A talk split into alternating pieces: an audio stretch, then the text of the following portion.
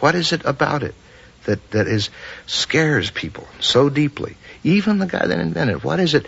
Because they're afraid that there's more to reality than they have confronted. That there are doors that they're afraid to go in and they don't want us to go in there either because if we go in, we might learn something that they don't know. And that makes us a little out of their control.